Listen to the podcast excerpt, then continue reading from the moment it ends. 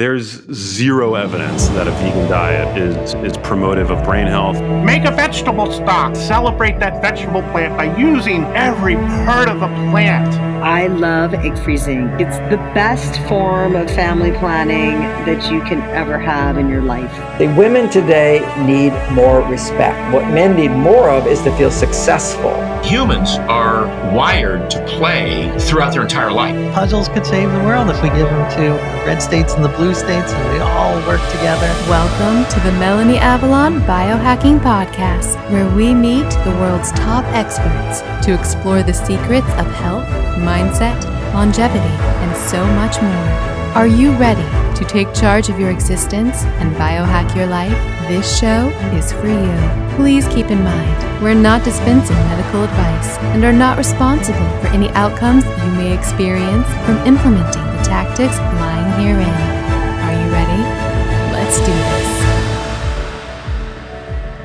Welcome back to the Melanie Avalon Biohacking Podcast. Okay, friends, I hope everybody had the most sparkling of holidays, the most magical of New Year's, and I hope your 2023 is off to a beautiful start. Before we start off this year's lineup for the Melanie Avalon Biohacking Podcast, which is epic, by the way, we have our part two best of episode for 2022. I think I'm really going to love doing this every year. It gives me a chance to just reflect on all of the incredible conversations and guests that I got to meet, look at the highlights, relearn some of the things I learned. For you guys, it's a great chance to revisit some of my favorite moments and also see some guests that you might have missed. So I really hope that you guys are enjoying this. To get the specific episode numbers for each guest, you can go to these show notes. Those will be at melanieavalon.com slash 2022 part two. Those show notes will also have a complete transcript, so definitely check that out. There will be two episode giveaways for this episode. One will be in my Facebook group, IF Biohackers, Intermittent Fasting plus Real Foods plus Life. Comment something you learned or something that resonated with you on the pinned post to enter to win something that I love. You can comment, for example, who your favorite guest was from last year, and then also check out my Instagram, find the Friday announcement post, and again, comment there to enter to win something that I love. I have a very exciting announcement, friends. I have officially launched a TikTok channel. I've been on Instagram for a while, but it is time for TikTok. And with the channel, I'm going to be posting daily very high quality, awesome biohacking content, tips and tricks, things from my life. And I really want to bring the glam to biohacking because I feel like biohacking can be very male centric or focused on a certain type of person. And I just want to break that stereotype and bring all the sparkles. So please join me there. My handle is Melanie Avalon Official. Please let me know what you'd like to see from me, what you think of the content. I do feel pretty shy about it, so please join me so that we can be friends and just go on the most epic biohacking adventure. Okay, friends, Spirulina update. It is still coming. I know it's been taking a while. It's just because I want to make the most ideal Spirulina tablets on the market, ones that are tested for purity and potency and to be free of all pesticides and just the highest quality. So we've got that Spirulina source. It tastes awesome. The issue we're experiencing is that in order to make it into tablets, it requires another ingredient. If you are currently taking Spirulina tablets and they say they are one ingredient, they are not one ingredient. There is something in there that is helping to keep that structure. So we're trying to figure out which route to go with this. It's really fun because I keep trying different samples. I think I know which one I like the most, but we'll see which one I end up picking.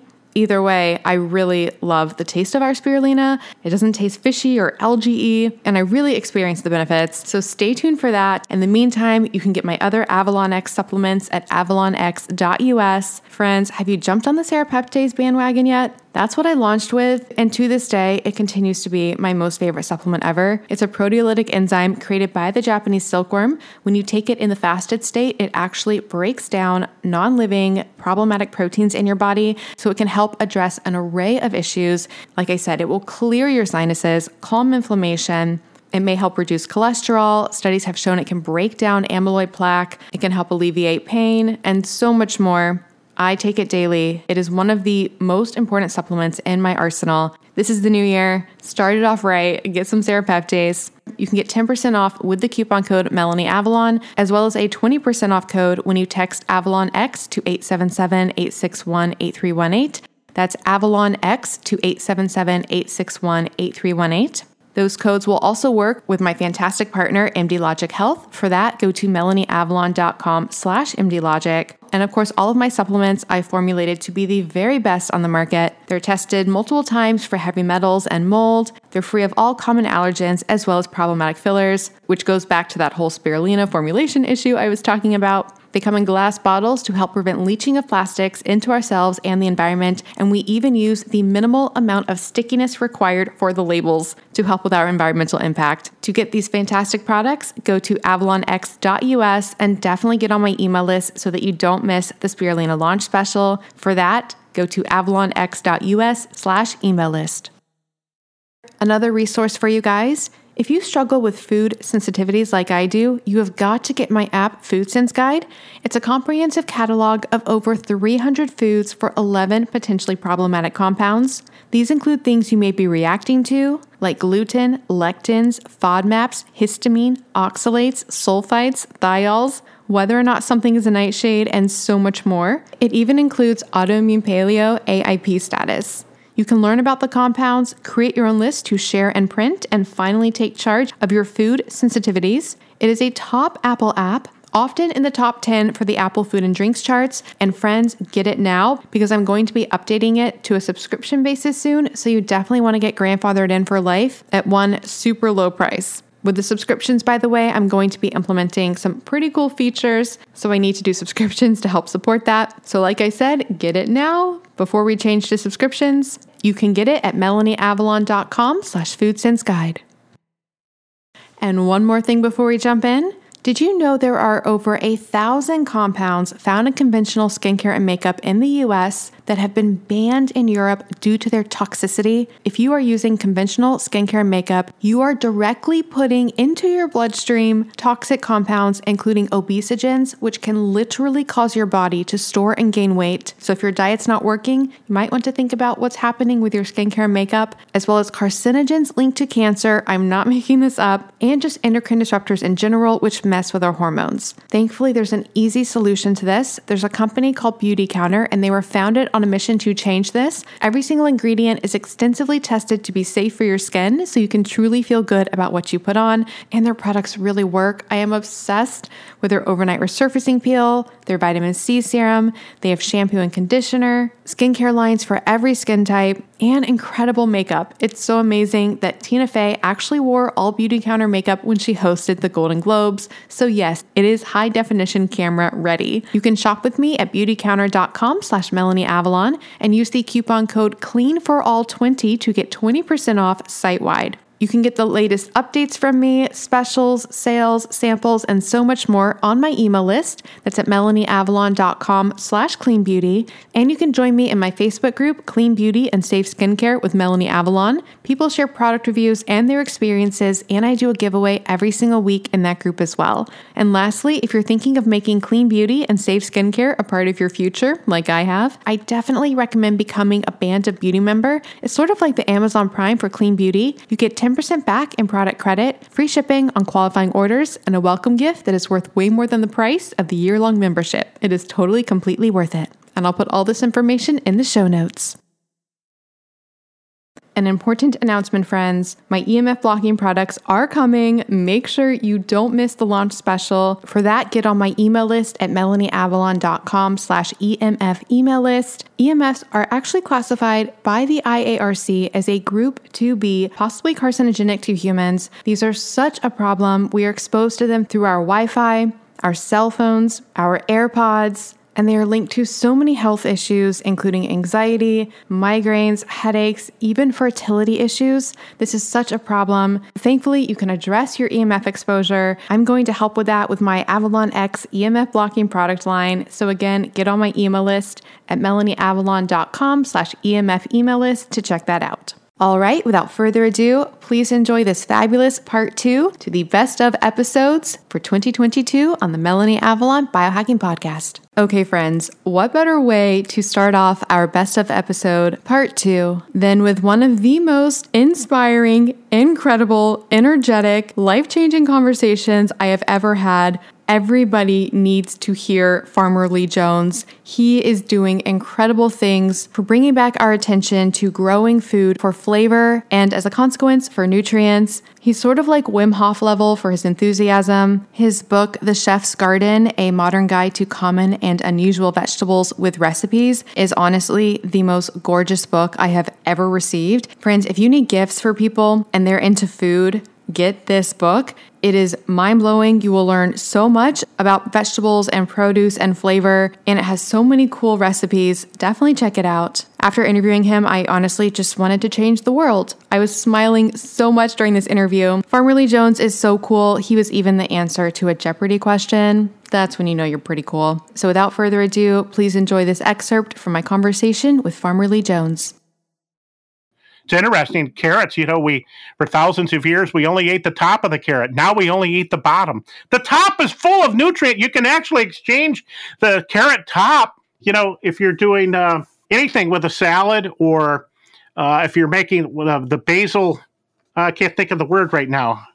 Uh, help me out. With basil, like for the salad? No, not for salad. When you, it's just it's right there. It's a, so simple of a dish that we make. We use a basil Oh well, I mm. can't think of it. Like a pesto? Yeah, that, that's I. I don't know why. I had a brain freeze right at that moment. But yeah, you could with a basil pesto, you can actually exchange the carrot top out, run it through the blender, and you can make an amazing pesto with the carrot top. We don't have to waste any of this.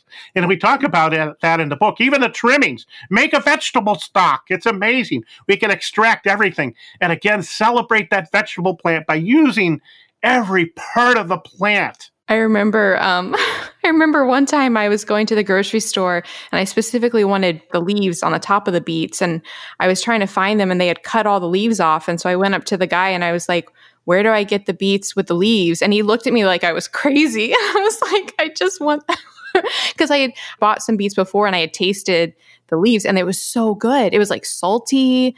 So yeah, those I was like, oh, maybe I'm crazy. no, you're not. I'm really glad you brought that up because I don't know whether any of the listeners have been are in tune enough with their bodies, and I'm sure some of them are nodding their heads, yes. But I think that if we listen to our body, it craves certain minerals, and there are there actually are more nutrients in the top than in the bottom of the beet. And so I love that you were seeking those out. And it could have been that you were so in tune with listening to your body that it was telling you. I don't know if you've ever experienced this, but there's times when my body says, I need kale, I need Swiss chard, I need beets. I literally felt like my body said, I don't know if I had tasted them before, but my body was like, I need beet greens. And so I went to the store to buy them. they were not there. I, I think that that's really good that you were you were there craving that. Follow those. I would encourage listeners to to follow those cravings because your body's telling you something. Again, I read this in National Geographic and it really it always stuck with me, but there were women and they were eating soil and it seemed so abstract to me at the time, but you know, as we've done more deep dives into the mineral deficiencies that we're finding in vegetable. Their bodies were craving minerals, and instinctively they knew that those minerals were in the soil and they were trying to fulfill something within their deficiency of their body by eating the soil. Now, I can guarantee the soil didn't taste good, but they're they were listening to their body. And I really encourage listeners to really be in tuned with yourself and when it tells you you need beet tops, when you need kale, listen to it and follow that advice that your body's telling you. Instinctively it'll tell you what you need in many cases.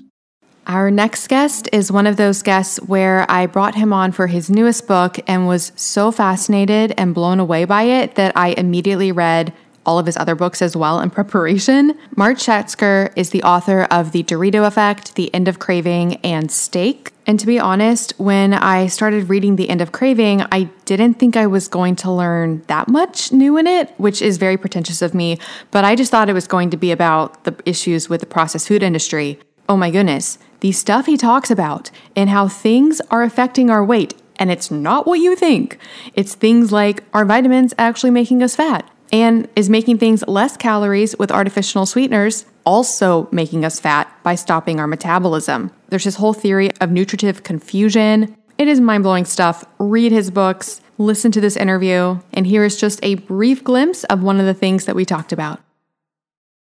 Is it just that the vitamins are the switch that makes it possible to live on processed foods and then you gain the weight from the processed foods? Or does it also linearly track where if you add more vitamins, do you get fatter? It, it's a really good question because people, you know, some people use niacin as a heart medication. They'll get like a super, super big dose. So, so shouldn't those people become super, super fat? I think this is complex. This is a story about the food that you're exposed to from a very young age. And it's a piece of the pie. I think if you want an obesogenic diet, you need a lot of calories. You also need the vitamins. I mean, there are obese people in Italy. It's much, much rarer. It's very rare to have things like extreme obesity. Just because I think it's harder to pull off. You've got to work a lot harder to get the nutrients in your body. Whereas here, our food is is just more like that rocket fuel feed by its very nature. The question is, does adding does this enrichment or fortification is it enough on its own? It, it, it might be in part. Like like when they added that to the pig diet those pigs got big and fatter quickly more quickly. But at the same time i think there's all sorts of other things we're also doing. Things like mismatch things like adding flavorings uh, if that makes sense. Yeah yeah. And I, would have to look at it again but I, I think in one of the pig studies i think it showed that the more vitamins they added the fatter they got. Well, what was really interesting was there was a study I looked at where they they looked at pigs in confinement and they looked at pigs on pasture, and they had two groups of pigs on pasture. One getting what's called a mixed ration, where the the food and the vitamins are all mixed together, and one where there was like like the corn and soy in one bunk, and and the the vitamins and protein additive were in this other one, and then there was alfalfa. And what they found in that one was that the pigs just weren't really seeming to eat the vitamin supplement, and they're like, "That's weird. Where's it coming from?" And it the answer is the alfalfa. So it's like when you added the when you enrich their feed, it sort of turned off the desire to eat the green feed, the good stuff, the alfalfa. When you didn't enrich it, which is to say when they were just eating, you know, the corn by itself, then this it's like this desire to eat alfalfa would spring up and they would go and eat it. So I think the other thing that's troubling about this is that when we're adding this stuff to our food, it might literally be turning off this little switch that we, you know, to eat good stuff because we're getting it in, kind of a trick, a shortcut way that is, uh, it's like a cheat. You also talk about scurvy and the idea if those sailors had been given vitamins, like would they never have craved fruit. Yeah, so this is really important because, you know, people, if they recognize the term scurvy, it'll be from like a history class where they, you know, we talked about British sailors. They, I mean, they, horrible, horrible experiences with scurvy. They would get on long ocean voyages, they weren't getting enough vitamin C. And everybody always talks about the fact that their gums swelled up. And that's one thing that happened. And they swelled up horrifically. Like their, their teeth would like, like swing in their mouth. The old wounds that had been healed for decades would open up again. But the thing that the history books never talk about, but if you research it, is that one of the very first symptoms of scurvy was a craving for fruits and vegetables. Um, these sailors would have dreams of gorging on fruits and vegetables only to wake up and, and they would start weeping when they realized it was a dream. They would look into the ocean and see these heads of coral, and their minds would transfer them into cabbages and oranges. So the sailors back then, the, the medical doctors back then had no clue, and they came up with all these idiotic theories, but the sailors knew exactly what they needed. And when they would get into port, they would. I mean, there's a story of a British ship. It was called the Centurion. It washed up on Juan Fernandez Islands. I think it was like 1763 or something. They were just at awful scurvy, and they scrambled to shore, and they started eating moss and wild turnips. And they talked about how incredibly good they tasted. And of course, moss and wild turnips don't taste good if you're on all fours, you know, yank them out of the ground. It's because their brains knew what they needed and and their idea of what tasted good adjusted to what their body needed. That's how smart your brain is. And if you let things run properly, we are perfectly enabled to nourish ourselves. But boy, have we got things screwed up in the world we live in now.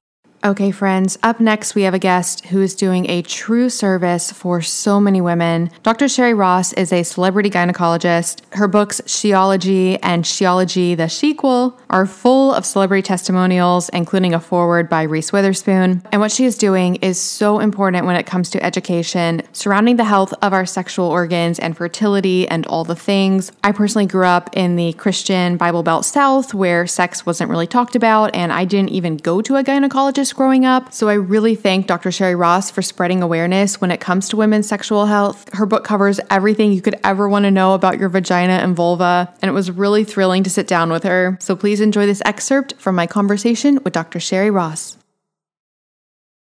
Well, speaking of eggs, how do you feel about egg freezing and who should consider that? When should women consider that? Is there a timeline for when it's too early, too late? I feel like I should probably look into this. I love egg freezing. I, I just think it's the the best form of family planning that you can ever ever have in your life. I mean, it's really taken family planning into a whole new conversation for egg freezing, and and we are seeing it you know so often now which is which is great or at least women are talking about it and i think it's just it's so so so important and it's part of birth control. I mean it just has to be part of the conversation.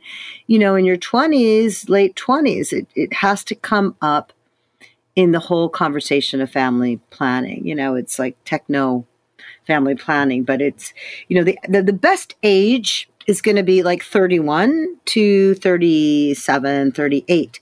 But if you're talking about it in your late 20s, you know, it's it's you're creating that roadmap, right? You're, you're you're talking about it. You're either in a relationship or you're working, or you know, women are very busy now. So thinking about having a family, it, it can be, you know, put on hold, which I think is really really fantastic.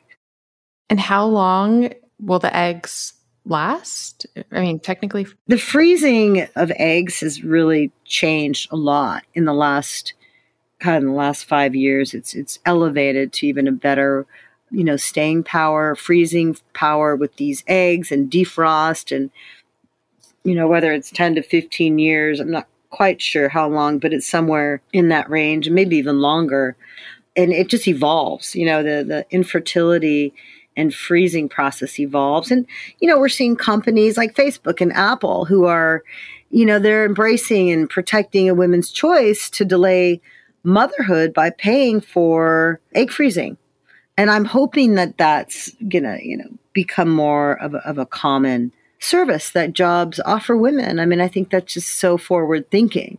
So we're freezing eggs now without, you know, with with with really a lot of confidence. So it's really conversation in late 20s, definitely early 30s and and really thinking about it. I mean, I think the biggest barrier is cost because it is about $15,000 to 10 to, you know, 12 to $15,000 to go through the entire process. Is it something that is at all covered by insurance? Well, we're you know we're not seeing it yet. Slowly, I mean, it's interesting. We're seeing IVF. Some some plans cover a cycle of IVF in vitro. I'm hoping we see it. You know, again, it's all about women and and making them equal, making them feel equal in the workplace. I mean, now women are our CEOs. We're uh, we have seats in the boardroom. You know, women have a presence, and I think it's going to be related to advocacy that we have to fight for a lot of things. Having your company or your insurance policy, you know, pay for a cycle or two of egg freezing, you would think would happen. I mean, they pay for Viagra, right? You think that, you know, at some point our needs needs would also be met from the insurance angle. Hi, friends. Do you want to come hang out with me and Dave Asprey and so many other guests I've had on the show? You simply must come to the 10th annual Biohacking Conference. May 30th through June 1st in Dallas, Texas. And of course, I have a massive discount code for you guys. I went last year to the one in Orlando, and it was one of the most fun times of my entire life. I met and got to hang out with so many guests that I've had on the show.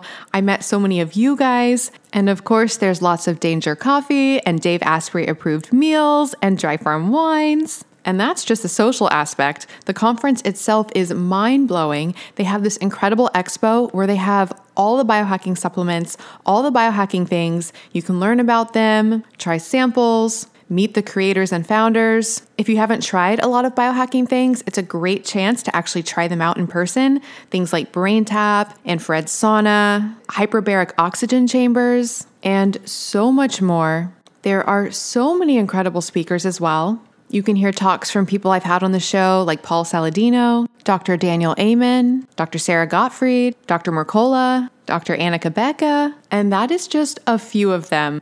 I seriously had the time of my life last year, and I would love to hang out with you guys. And you can get 35% off tickets. Just go to melanieavalon.com slash biohacking conference and use the coupon code BCMelanie to get 35% off your tickets. That's melanieavalon.com slash biohacking conference with the code BCMelanie to get 35% off your tickets. This code can be used for general admission or for VIP access. Seating is limited. They do sell out. They sold out last year. So get your ticket now. And if you come, definitely let me know because I want to meet you. So hopefully see you guys in Dallas. MelanieAvalon.com slash biohacking conference with coupon code BCMelanie. Get your tickets now. I'll see you guys there. Up next, we have a very recent guest. I know I just aired this episode, but it was so fabulous and so amazing. I couldn't not include it in our best of lineup. So, my audio editors for the show, for example, they typically just send me back the finished file without any comments. My audio editor specifically commented on how much he loved this episode. That's how fun it is. AJ Jacobs is so funny. He's a multiple New York Times bestseller, including books like The Know It All, The Year of Living Biblically, Drop Dead Healthy, One Man's Humble Quest for Bodily Perfection, Thanks a Thousand, A Gratitude Journal, and the recently released The Puzzler, One Man's Quest to Solve the Most Baffling Puzzles Ever, from crosswords to jigsaws to the meaning of life. And we definitely got into that in this episode. If you want to listen to an episode that I think will make you see the world in different ways, appreciate the little things, contemplate not only the meaning of puzzles, but the meaning of life, definitely check out my interview with AJ and enjoy this brief clip from our conversation. You talk about how puzzles, I mean, in theory, could possibly solve the world because what is the one thing that can unify people of different? Oh, yeah. There was a great study where they took people from different sides of the political spectrum. So, conservatives and liberals, and they had them do all these activities. And the one activity that, that united them was they all did crossword puzzles. And this just this idea of having a common goal to work towards they were able to bond over that. So yeah there it is possible. You know puzzles could save the world if we give them to congress. I don't know. If, uh, or we give them to uh, both sides of the uh, the, the red states and the blue states and we all work together. I mean that really is all kidding aside the idea of working together on a problem, uniting against a common threat, is one of the best ways to unify people. So I'm all for it. I and and regarding that cultural divide, like I have found it so helpful to try to think of that as a puzzle. So if I'm talking to someone from the other side of the political spectrum, I happen to be a you know a liberal. I'm you know I'm not eh, not down the line, I have some differing views, but mostly liberal. So if I'm talking to someone who's a Trump supporter, instead of trying to see it as a as a fight, as a war of words, I try to see it as a puzzle. I try to say, well, let's try to solve together what do we really disagree on? What evidence is there that could convince one of us that they might be wrong? What uh, what is the crux of our difference? What, what what can we do if we don't agree? Can, is there a way forward? And all of these are sort of cooperative puzzles, mysteries. And I find it a much better way to engage with someone I disagree with. It's just more productive. You, it, it's more pleasant. You don't get, you know, my blood pressure doesn't go through the roof. And I learn more, and there's a better chance that I'm going to come to some sort of productive agreement. So, that, yeah, that is my, when you're at the Thanksgiving table, and your uncle is saying crazy things that you don't like, just try to engage him as if it's as if he's a puzzle and you're working on a puzzle together. What can you figure out? Up next, friends, we have another legend in the health sphere. Max Lugavere is so well known for his books on diet and brain health. I've been following him for years, so it was really a surreal moment to sit down with him. His multiple New York Times bestselling books include Genius Foods and The Genius Life, and of course, the recently released Genius Kitchen. He's super passionate about what he does, and I really enjoyed hearing his thoughts on some of the pro vegan diet concepts for brain health. Things got a little spicy, and they got a little spicy on my Instagram afterwards as well. So I really think you guys will enjoy this clip with Max Lugavere. But I think my audience, one of the complaints, or I don't know if it's a complaint, but I'm always throwing different opinions at them with guests. I recently had on the Eyes. they run, I think, the Alzheimer's Institute at Loma Linda. I'm not sure exactly what the school is called. So they're all about a low fat vegan diet. Their book is called The Alzheimer's Solution. Do you have thoughts on that, the, the vegan approach? Absolutely. There's zero evidence that a vegan diet is is promotive of brain health. There's lots of evidence to the contrary. We can, you know, we can we can take our sides when it comes to grass-fed beef, right? Like I'm of the opinion that grass-fed beef is a is a health food and that it benefits brain health and I can back that up with, you know, with my my reasoning for that. But if you're not as a neurologist promoting the consumption of at least fish, then you are not sticking with the science. You have you have diverged from the science and you're now talking out of your butt essentially. Those two neurologists they they mean well and and I I respect them, but the recommendations to me are are mind blowing. Now, I'm not that familiar with them, so I don't know if they are promoting the consumption of fish or where they stand on that. But I will say that the the vegan diet is not optimal from the standpoint of the brain. Far from it. And that yeah, I just don't you know, I think it's I think it is a disservice to people. I mean, there have been studies to show that in older adults, the consumption of choline is associated with a fairly dramatic risk reduction for Alzheimer's disease. Choline is most abundantly found in animal products, egg yolks, beef, foods like that. It's an incredibly important conditionally essential nutrient that serves as the backbone for acetylcholine. You can, I mean, in the word acetylcholine, that choline at the end of it, the suffix is we get that from our diets. We synthesize a small amount of it in our bodies, but we need to get choline from our diets.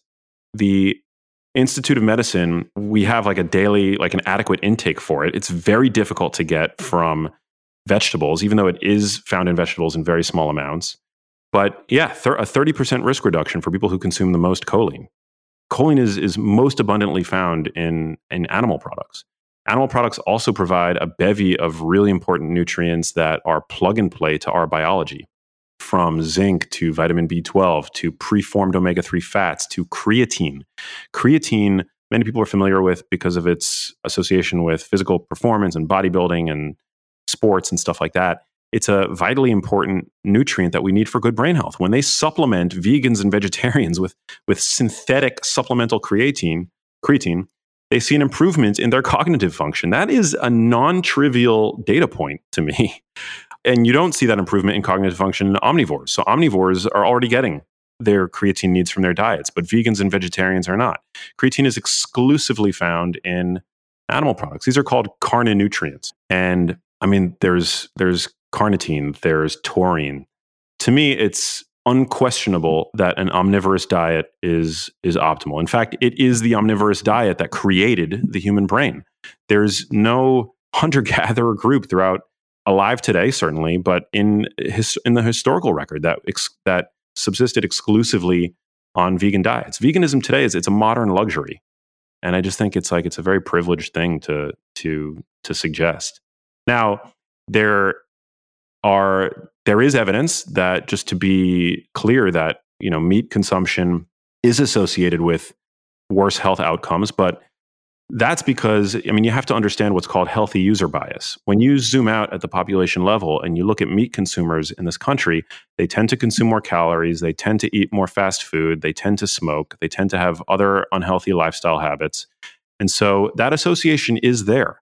But when you control for those factors and you take people there was just a study mm. that was published that showed this that when you control for diet quality, meat has no negative impact whatsoever. So I think that this is really important and yeah, needs to be needs to be understood. Up next, friends, we have a guest, which is truly a surreal moment to have had him on the show, not once, but twice. Steven Gundry is the legend behind the plant paradox and all of those other paradoxes.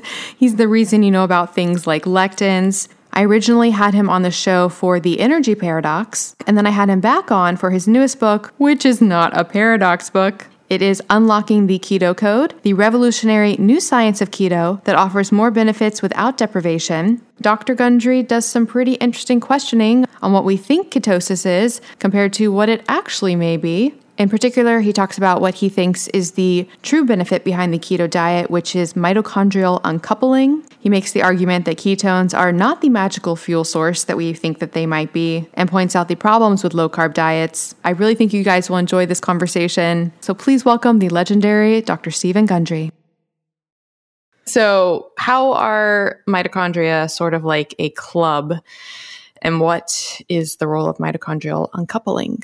Mitochondria, if, if, we think of them as the uh, coolest, hippest new club where people go to couple up, the club is the hottest, steamiest place. There's hormones raging, there's alcohol flowing, and there's everybody trying to get in, and there's pushing and shoving to get to the bar, and everybody wants to couple with everybody else and it's a happening place. But the problem is things get out of control all the time in these clubs. And we've got bouncers, which we'll call antioxidants, and we've got doormen to, you know, control the velvet rope that lets people in. If things get out of control, when in the club there's only one way in, there's one only one entrance, and there's actually a separate exit. And the object of the game is to get protons to couple with oxygen to and then leave the club via the revolving back door and as they leave the club they generate ATP and that's how it's done. But a lot of times other people electrons who should be coupling with protons want to couple with oxygen molecules, and these produce free radicals and reactive oxygen species, which are damaging.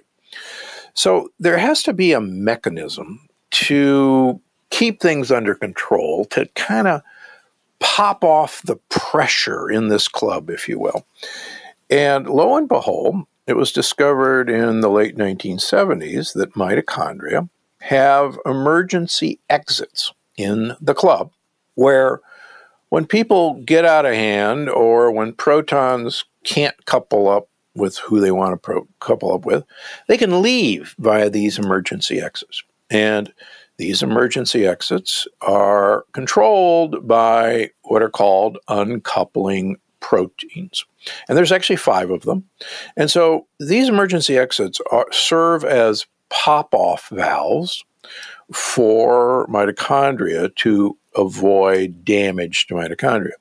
And I like to use the example of a pressure cooker. Most of us have a pressure cooker, and everybody knows there's a little pop off valve or release valve that the steam escapes whenever the pressure gets too high because if it kept getting higher, you'd explode the pressure cooker, which my mother did when I was growing up. It was very exciting. So we have release valves in mitochondria. And it turns out that, lo and behold, ketones actually open the release valves on mitochondria. And they not only open the release valves of mitochondria to take the pressure off the work of mitochondria, but in the same signaling capacity, they tell mitochondria to divide and make more of themselves to handle the workload. It's kind of like we could hook one dog up to a dog sled, and that dog could pull the dog sled, but the dog would be doing a lot of work. On the other hand, if we hook six dogs to the dog sled, the six dogs can do the work of one dog without much effort, except here's the punchline those six dogs are going to eat a lot more food than the one dog did. And that's the beauty of uncoupling mitochondria. Each one of them has to do less work, but you make more mitochondria, which are actually going to use more fuel, like fat. So fascinatingly, the more you uncouple mitochondria, the more you release this pressure valve, the more weight you lose and the healthier your mitochondria get. Yay! Okay, friends, up next we have a guest that I was so, so excited about. The instant Dr. Morgan Levine's people reached out to me about her coming on the show, I was an immediate yes. I was so obsessed with her work. I've been listening to her on many podcasts like Dr. Peter Attia. She's doing incredible work with the science of longevity, which, as you know, is one of my favorite topics. This episode was definitely a deep, deep dive into the factors that affect aging and the nitty gritty of genes and genetics and cellular pathways and all of the things. If you want to be inspired and motivated about taking charge of your true biological age, this is the conversation for you. So please enjoy this clip from my conversation with Dr. Morgan Levine for her new book, True Age Cutting Edge Research to Help Turn Back the Clock. I want to measure my biological age. So, how did you develop the system that you have for measuring biological age? What is it actually measuring? Yeah, so I've developed I've worked at on a few different kinds of systems. So the one that actually started about a decade ago was just you can measure or try and estimate biological age just from the normal types of lab tests that you would get done at your annual physical. So things like cholesterol and different inflammatory markers like CRP, HbA1c or glucose, and these and then a bunch of things to do with cell counts. And we actually developed a way that you can combine those into a single kind of aging profile or biological age score, or we often call this your phenotypic age score, and show that that is a better predictor of risk of disease or mortality risk than your chronological age. So that gives you kind of a whole person, kind of systemic biological age. But actually, what my lab is more interested in are these molecular measures of biological age. And usually what we use is epigenetic data. So people may, maybe David, David Sinclair, if he was on, talked about the epigenetic clock. So these are measures that use something called DNA methylation. So it's not changes to your DNA sequence. So you still A, C, G T, you're not changing that. But what you're changing is you have these chemical kind of tags that can happen at specific sites throughout your genome that we call CPGs, where you have a C right next to a G. And this just changes kind of the accessibility of that part of your DNA. So the interesting thing to think about is all of the cells in your body have the exact same DNA, but clearly they exhibit very different phenotypes. So your skin cell does not act or look the same as your brain cells or your neurons. And what gives it their kind of phenotype is the epigenome. So it tells the skin cell you use this part of the genome, these are the protein products that you can derive, whereas your brain cell will use different parts of the genome. And this is dictated by turning on or off certain parts using these kind of epigenetic modifications. The interesting thing is that the epigenome gets dysregulated. We think dysregulated, but it definitely changes with aging. And we can actually look at this profile to say, oh, you've had kind of this degree of drift or change that might be indicative of someone or a cell or a tissue that is of some kind of chronological age. Okay. Wow. Sorry, that was a lot. No, no, no. I love it. I love it. So, some questions about the tests. Actually, when I was talking to James, he was saying that they use the phenotypic age in a lot of their trials to see if what they're doing is effective. So that was super cool. So that first type that with the nine biomarkers, to clarify, what are some examples of those biomarkers of the nine? Yeah, so for that one, you have things from your CBC, so your cell blood count, so things like what white blood cell percentage, something called red cell distribution width, which is just how wide your the how how much variance there is in the width of your red blood cells. So a bunch of these kind of little measures. You have things that map onto kidney function, so creatinine, alkaline phosphatase. You have liver function, and then you have fasting glucose, and you have oh, this is testing my actually memory. Albumin's in there. I should remember all these. Yeah, I have to go back and look at it exactly. I found one of the ones online and was taking it, but then I realized I wasn't sure. I don't think I had all the data I needed to fill it out correctly. Because then I did it and it gave me my, my, result. And I think it basically said I was like dead. So I was like, I don't think I put in the right numbers. oh, so the other, yeah. So that's the other thing people need to pay attention to are the units. So the other thing is if you, if the lab you did your test at measure in different units than that one, you have to actually convert them or it'll give you some crazy insane number. It said, yeah, I was like, okay, that's, not correct. That doesn't sound like it was correct. Oh, CRP is another one in there. C reactive protein, which is it needed a percent, and the data I had was not in a percent. And I was like, I don't know how to convert this to clarify. So for that test, is that comparing just to other people with similar biomarkers, or is it comparing to an in between marker like a methylation status or something? Yeah, so that one is comparing to other people. So actually, it was developed using a study called the National Health and Nutrition Examination Study NHANES, which is supposed to be for the US nationally representative. So it should represent all different types of people within the population at about the percentages that they exist in the population. And so but the issue, again, like before, was that we have to use a population from the eight, early 80s in order to actually be able to train the test because we need mortality follow up. We need to know who lives, how long they live. So we need a long kind of follow up time. So that one is saying compared to the average United States population in the 80s, this is how old you your profile looks. You said the population in the 80s actually lived shorter than today. Yes. So most people will actually score lower than their chronological age on that test. So it actually under kind of predicts age. So even though they lived shorter, did they not have lower rates of chronic disease as well? It depends. Some chronic diseases there were higher rates. So I think we're doing better in certain cancers, uh, mostly probably because of earlier screening or better screening. But yeah, I think the one thing that people have actually shown is our life expectancy has increased a lot, but our health span hasn't increased quite as much. So we're we're actually just keeping people alive who are sicker longer. But we actually compared biological age between that population and more current populations. And we also find that people today do, at least in terms of these parameters, look younger. Oh, we have a lower biological age now as well? Yeah. So the average person today has a lower biological age than the average person then.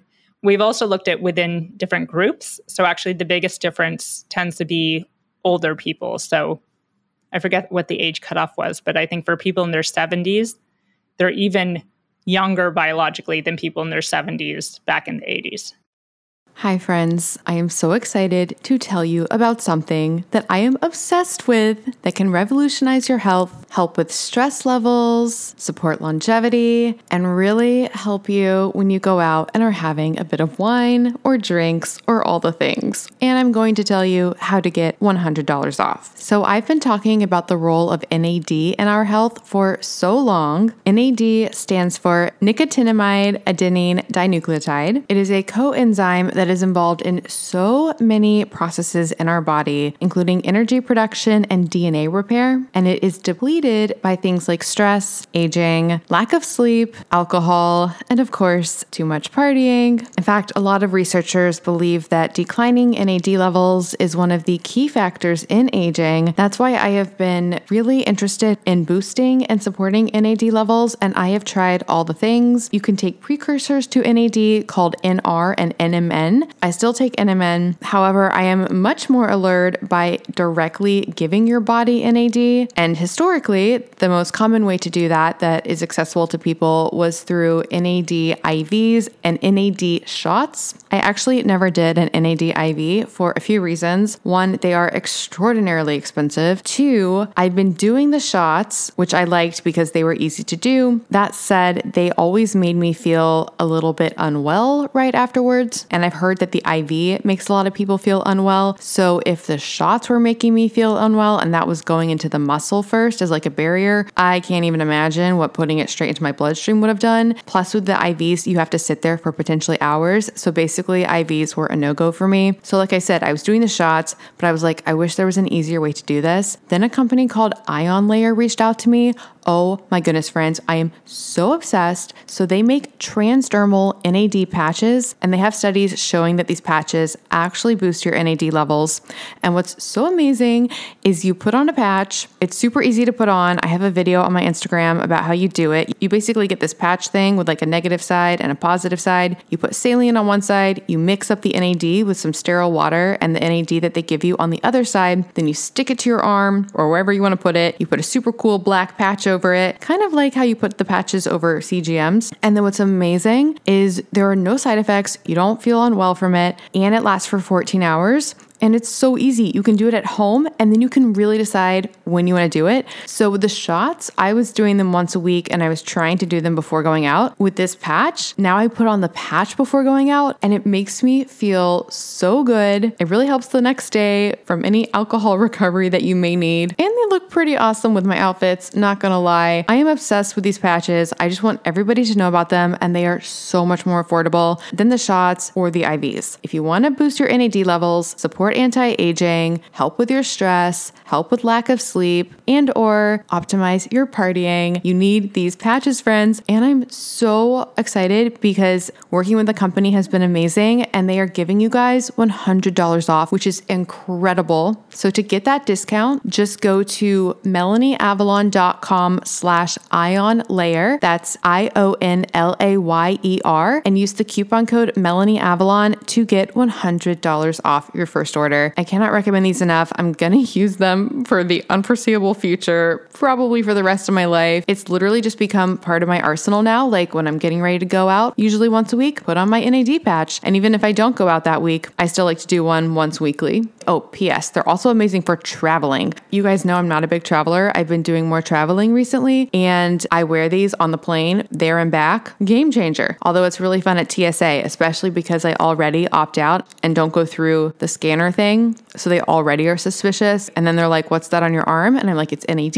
And then they're like, What's that? And then I'm like, It's a coenzyme in your body that's involved in a lot of metabolic processes and energy production and DNA repair. And then they just look at me really weird, but it's fine. It's totally fine. So again, that's melanieavalon.com slash ion layer to get $100 off your ion layer kit. It comes with six patches, totally the way to go for boosting NAD levels. And I cannot recommend it enough. melanieavalon.com slash ion layer with the coupon code melanieavalon for $100 off. Up next, we have a super fun guest who my audience had been begging me to have on the show for honestly years. Even before I launched this show and was asking for recommendations, I would get requests for Ari Whitten. He's pretty well known for his book, The Ultimate Guide to Red Light Therapy, and his newest book is called Eat for Energy How to Beat Fatigue, Supercharge Your Mitochondria, and Unlock All Day Energy. And it is a deep, deep dive into the mitochondria, as well as how everything that we put in our mouth, including food and supplements, affect it. So without further ado, please enjoy this brief clip from our conversation. That, yeah, that's an interesting relationship there. I mean, yeah, there, there's definitely a, a, pretty ugly history around some of this in terms of the how the medical profession has treated women in some instances. Hysteria, of course, you know, sort of basically going, "Hey, women are these." you know very strange illogical creatures sometimes and and they act in these crazy ways that we men can't understand and maybe it's coming from their uterus let's cut out their uterus and see if that solves the problem you know so there's that and then with chronic fatigue syndrome for a long time, and this is partly due to limitations in testing technologies for a long time, but basically you you could run a blood test on people with chronic fatigue syndrome and the vast majority of the time their markers will come back perfectly normal. Based on that, a lot of these doctors concluded, hey, there's nothing actually physiologically wrong with you. This is all in your head. And so they were prescribed uh, antidepressants and, and, basically treated like hypochondriacs and, and treated like it was all psychosomatic. And that, of course, is very wrong. We now know chronic fatigue syndrome is, in fact, a very real condition. And we have sophistic- sophisticated enough testing that we've established many, many different biochemical abnormalities in people with chronic fatigue syndrome. Questions about that, actually, just to get some definitions here clearly has a long history, like we just discussed, of not seeming like a credible disease or condition. And you just mentioned the metabolites, which you mentioned in the book, there being like 600 or so metabolites related to chronic fatigue. So, stepping back, what is it exactly? Well, you know, th- this is also interesting because despite the fact that, as I just said, we have a number of metabolites that have been linked to chronic fatigue syndrome, there is actually still no definitive test, single test that you can do that says if you, you know if you test positive on this particular marker these two markers, then that means you have chronic fatigue syndrome. So it's still a diagnosis that's largely based on symptoms, and basically the symptoms are severe, debilitating levels of fatigue combined with something called post exertional malaise, which means that for a day or two or three following even brief bouts of physical activity, even maybe moderately strenuous physical activity, someone might be pretty wiped out. They might be, you know, in a, an extreme amount of soreness and pain and severe fatigue and brain fog and things like that. So that symptom is to a large extent kind of diagnostic for chronic fatigue syndrome. Now, uh, having said all that, I really don't focus specifically on chronic fatigue syndrome specifically for a couple reasons. One is there's a legal aspect to it. I don't want to talk about medical conditions because it can get me legally into hot water if it, it is if if it's implied that I'm saying, hey, I, here's these recommendations I'm making, which can treat this specific medical condition. Now, so so for that reason, I take things out of the realm of chronic fatigue syndrome and talk purely about fatigue or chronic fatigue, which are not medical diagnoses, but a description of low levels of energy. The second reason, even more important than that, is that chronic fatigue syndrome really just represents the extreme end of that spectrum of how debilitated someone can become as a result of low energy levels. But this is not an on off switch. It's not like, oh, you either have amazing high energy levels bouncing off the walls with energy like a little kid or you're debilitated with chronic fatigue syndrome there's a, a hundred degrees of gray gray areas in between those two ends of the the extremes and most people most adults are you know somewhere in the middle if not maybe slightly in the direction of or moderately in the direction of chronic fatigue without necessarily meeting the diagnostic criteria of chronic fatigue syndrome and having this severe post exertional malaise, but they have poor energy levels relative to what they had when they were in their youth. Okay, friends, as we near the end of this episode, we can't not include one of the biggest legends of all time, the author of the best selling nonfiction book of the 1990s. Yes, I am talking about John Gray, the author of Men Are From Mars, Women Are From Venus, and a million other books as well. He is such an energetic pleasure. I actually had him on for two episodes. There was just that much to talk about. John has really fascinating revelations when it comes to male and female relations. So please enjoy this clip from my conversation with John Gray. You know, it's so easy to unconditionally love your kids. They're you. so they're a cute version of you and a little version you can control them. So I come home and they'll run at me, daddy, daddy, daddy, you know. And then Bonnie would complain to me the kids only listen to me and not her. Well, I changed that very quickly. They come and see me, and I, first thing I will say is, Where's your mother? And after a while, they say, Mom's here, Mom's there, because I'm going to go to her first. I'll carry them, but I'm going to go to her first. So they see me prioritizing her. The women today need more respect. And that's what they're trying to get. They just don't know how to get it, how to communicate it, how to talk to men to get it. But and even when you read gender books, they all say men need more respect. You do not need to respect. We all need respect, but what is the real what we need more of, what men need more of is to feel successful, to feel appreciated for what they do, to be accepted for not being perfect, to be trusted that they're doing their best. All of those qualities of trust, acceptance, and appreciation bump up testosterone. Admiration pumps up testosterone. Acknowledgement bumps up testosterone. This is our doing side. Then we have our being side, which wants to be heard, seen, valued as a good person, as a loving person, as a vulnerable person, and to be protected. And, and the protection women need today is based upon getting what they need They need to be able to open up and be protected from some guy who says, well, that's stupid. Or why would you feel that? Or why are you telling me that? Or you're overreacting to the situation. Let's all just wake up to men should never say you're overreacting. Instead, say, help me understand that better. Tell me more. What else? And don't react as a man, knowing she needs to talk to raise her estrogen. Because if she needs to talk and raise her estrogen, she's in a stress state. And anything you say is not going to help other than asking questions.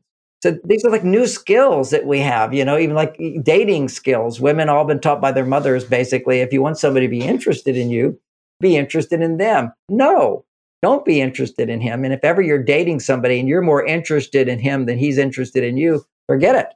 Not going to work out most cases. Particularly if you have a pattern of men who don't call back and men who don't commit, whatever it's because you were giving too much. Every woman gives too much. She tries to please the man. Your job is to learn how to get a guy to please you. Give less, get more will raise your estrogen. Then you actually walk around in a state of gratitude and appreciation and trust that you can get what you need. But when you're out of balance, you tend to be too demanding. See, any both men and women, when your estrogen levels and testosterone are not in balance, we demand more than what life gives us. And then we want to change somebody else. Then we use negative emotions to intimidate others to guilt others, to threaten others in order to get what we want. We have to recognize we want negative emotions. We don't suppress them, particularly if you're a woman. If a man and I have them, I take time to rebuild my testosterone. Then if I still have them, I look at what they are in order to analyze them the way Freud would do. Is what is the thinking that's off? The only time you have negative emotions is when you're not thinking aligned with your higher self. So emotions serve a great purpose for me. You know, I get upset about something then I go, okay, why am I upset? Clearly, something I didn't know I really wanted is not showing up for me. And now I need to become aware that I'm not getting what I want. My thinking around that always has to do with unless I change the outer world, I can't get what I want, instead of changing myself to get what I want. And if you're focusing on changing yourself to get what you want, you're not upset with anybody. But the way you know you need to change your thinking is you get upset with somebody and you analyze that and you look at it. If you do that as a man through analysis, you will raise testosterone and have better relationships. If you're a woman, you don't focus on the analysis first because that's testosterone producing. Just simply what happened and how you feel and what's going on and what else you feel. And don't stop at what you feel. Go to what emotion is linked to what you feel. So, and this is a whole new thought for people, which is it's, it's emotional intelligence 3.0 or something. Up next, we have a guest that I have been a fan of for years, and this was his second appearance on the show. I had the honor of having Dr. David Perlmutter back on the show for his book, Drop Acid. And what I loved about this book is that he is talking about something that nobody is talking about, which is the role of uric acid as the potential root cause of metabolic syndrome. So, without further ado, please enjoy this conversation with Dr. David Perlmutter. One other big topic to maybe tackle.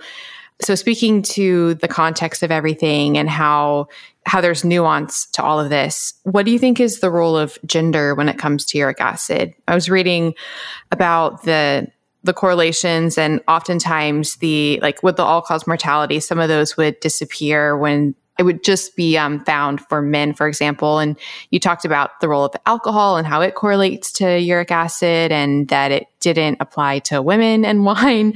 Like, why? Why is that happening? Why are women maybe not experiencing as many of the negative effects as men? It's a great question. And there's a fairly straightforward explanation for that. And that is that estrogen helps the kidney release uric acid into the urine. So, women by and large have lower uric acid levels in comparison to men, and that goes away after menopause. So, you know, that that's something and it actually does tend to explain a lot.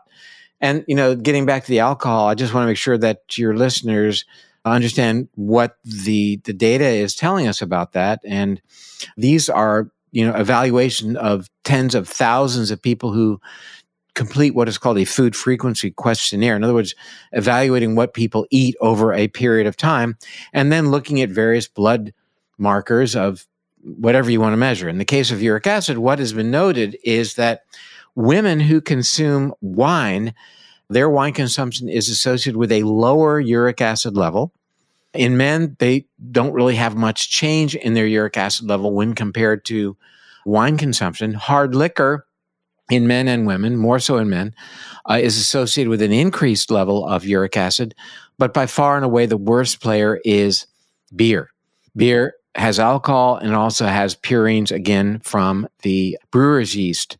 So that's very, very cellular, lots of nucleic material broken down into purines.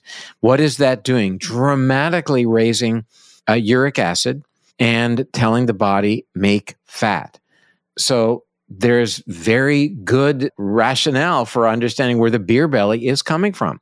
The beer belly is a manifestation of activating an alarm system in the body, telling it to make and store fat very quickly to prepare for a time of caloric scarcity when you may not have any food.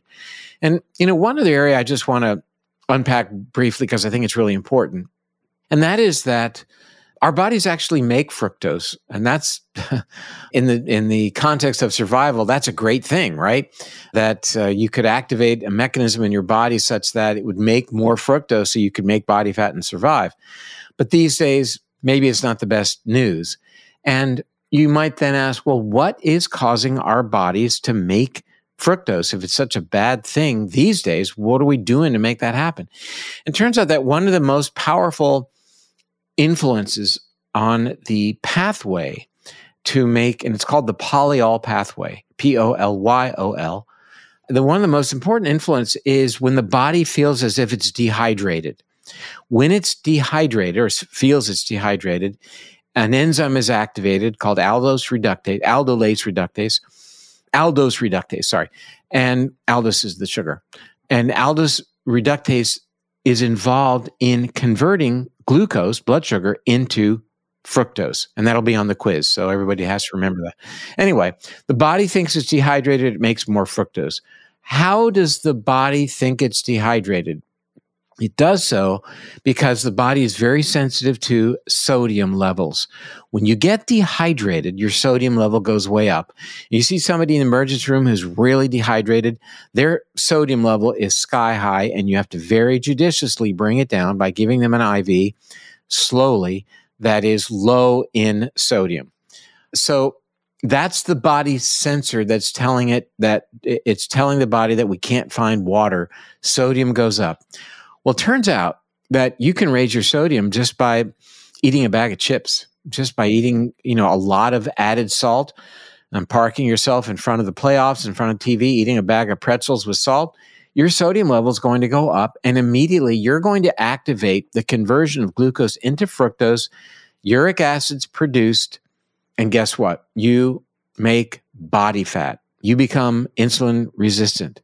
And you know, for a long time, we've known that people on a higher salt diet have a dramatic increased risk for becoming obese, a dramatic increased risk for developing type 2 diabetes. And we've certainly known the hypertension part of that story for a very long time, but we didn't understand the mechanism. Friends, you guys know I love wine. Do you love wine? I've done a lot of research on wine, and I truly believe there are a myriad of health benefits the longest lived populations drink wine. The polyphenols have a ton of potential health benefits, activating anti aging sirtuins, potentially supporting our immunity, maybe even encouraging weight loss. Yep, it's actually not alcohol that makes people gain weight, it's what they eat when they drink. But if you want all of the benefits of wine, the type of wine you're drinking is key. Conventional wine in the US is often full of toxins. We're talking things like pesticides, mold, and additives, dyes, colorizers, artificial flavors. Have you even seen some wine that says vegan? That's because conventional wine isn't even necessarily vegan because of the additives.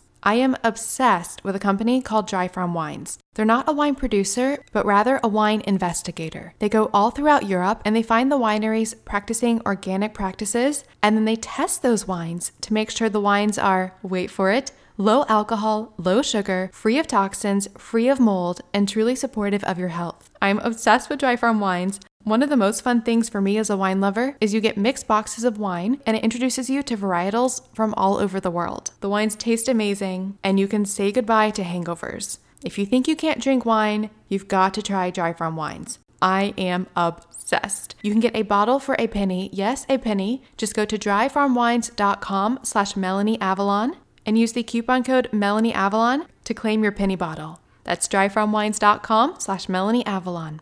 All right, now back to the show. Okay, friends, one of the things I love is bringing on people of all different perspectives onto this show. So, as you guys know, I love bringing on people who are really well known in the vegan and plant based sphere. Simon Hill is a treasure. He is one of the most open minded, kind, unbiased figures that I have met in the vegan sphere. And I'm not saying that the vegan sphere is necessarily biased. I just think on the extreme sides of things, like carnivore versus vegan, for example, people can get a little bit wrapped up in their perspective. What I love about Simon Hill is that he is really comprehensive and nuanced and very open to people doing their own manifestations of a plant-based diet. Once I had him on, I immediately booked him for a part 2 Q&A, so look for that in 2023. And in the meantime, please enjoy this clip with Simon Hill for his book The Proof is in the Plants. Actually, I'm glad you brought up the broccoli because that is something that the carnivore sphere people will say a lot. As an example, they'll say that, or as quote evidence, they'll say that, you know, all kids basically don't like green vegetables. And it's not until later. So they say it's like we accustom ourselves to this taste. And that's due to the anti nutrients and such in broccoli. Where do you fall on plant anti nutrients? There are certain foods, if overdone, for example, if you consume too much spinach, you could end up with kidney stones. You'd have to consume a lot, though. A lot of this comes down to exposure. And, you know, for example, lectins is one that gets thrown up a lot, right? I've had Dr. Gundry on the show twice. Yeah. So, how should I phrase this? I think Dr. Gundry has some some really great things to say. So I don't want to come across as kind of just having a go at him generally. We would disagree on lectins a bit though. And where where I think he puts a lot of his emphasis is on the the preclinical mechanistic data. So what's what happens if you put lectins, you know, into a cell that's been removed from the body in a petri dish kind of thing. That level of evidence we need to be thinking about very critically. And there's a few reasons for that. I went I mentioned how important exposure is before whenever we're looking at something. If, if we're talking about whether a food is healthy or not, critical to that is how much are we being exposed to? And in this mechanistic level of science, what's really easy to do is to expose a cell to something like lectins at a level that it would never be exposed to in the human body through a human diet. So I could expose these cells to to an, uh, the amount of of lectins, you know, magnitudes higher than what you would ever be exposed to through eating legumes, for example. And we see that we see you know many many mechanistic studies that show that lectins could be problematic. The exposure level is astronomical. Now, what I like to explain to people here is that you can have a compound like lectins or any compound that can be healthy at a certain level of exposure, but then it can also be harmful at a certain level of exposure. Let's take oxygen for an example. So, I think that most of us would agree breathing in air that contains oxygen is a good thing. We require it, it sustains us, right? It's critical to the production of, of energy and the maintenance of life. But if I was to give you 100% oxygen, you would soon pass out and eventually you would die. So the oxygen concentration in air, I think, is 21%, maybe 26. But if I expose you to 100% oxygen, it becomes deleterious. That same compound that's healthy for us, ramped up at a certain exposure level, becomes harmful. Now, with that in mind, the fact that 100% oxygen is harmful to us, none of us are going around saying, don't breathe air, are we? we, we the common sense approach is okay, 100% oxygen's bad, but 21% in, in, in air is beneficial for us. I'm going to breathe today. Now, with lectins, so we see this extreme exposure in, in mechanistic Petri level science can cause some deleterious effects to cells, can increase, you know, markers of inflammation, etc. Now, what about in humans? Well, if we look at population data and you look at populations who are consuming foods that contain lectins, and, and sure, they're, they're cooking them and, and soaking, you know, soak beans and, and cook them, which does remove or minimize, reduce some of the lectins, but there's still lectins in these foods. These, these people have very good uh, health outcomes.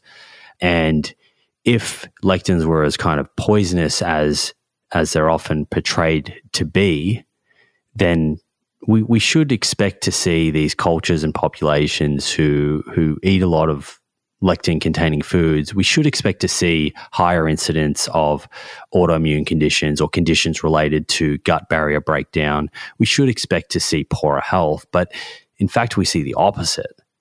So I think that that alarm bells go off for me when when a lot of this is derived from mechanistic data where there is a very, very extreme exposure amount. And I, I think we just need to be careful over extrapolating from that to, to human health. Okay, friends, what better way to end our best of part two episode for 2022 than with a figure who is one of the key reasons I am doing what I am doing today?